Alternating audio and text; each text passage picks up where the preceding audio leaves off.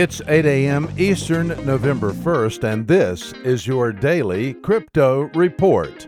Bitcoin up 1% at $6,393. Ethereum up 1% at $199. And Ripple's XRP up 2% at 45 cents. These are your leaders by market cap.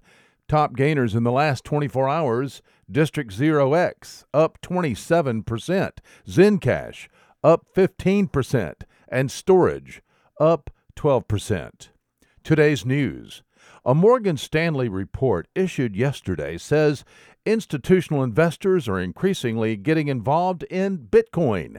The study, entitled Bitcoin Decrypted A Brief Teach In and Implications, says that institutional investors now are increasingly becoming involved in cryptocurrency.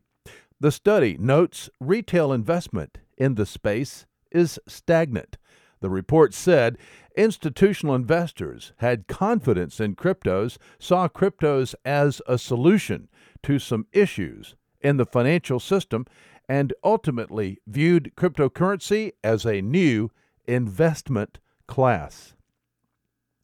Well, Hong Kong's Securities and Futures Commission says it will bring crypto funds under its securities regulations to improve investor protection.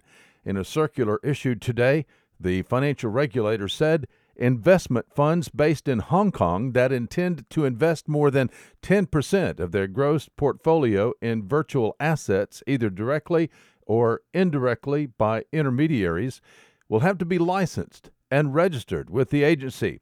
Ashley Alder, CEO of Hong Kong Securities and Futures Commission, said, quote, We hope to encourage the responsible use of new technologies and also provide investors with more choices and better outcomes.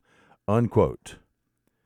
Want more? Visit us at dailycryptoreport.io for sources and links.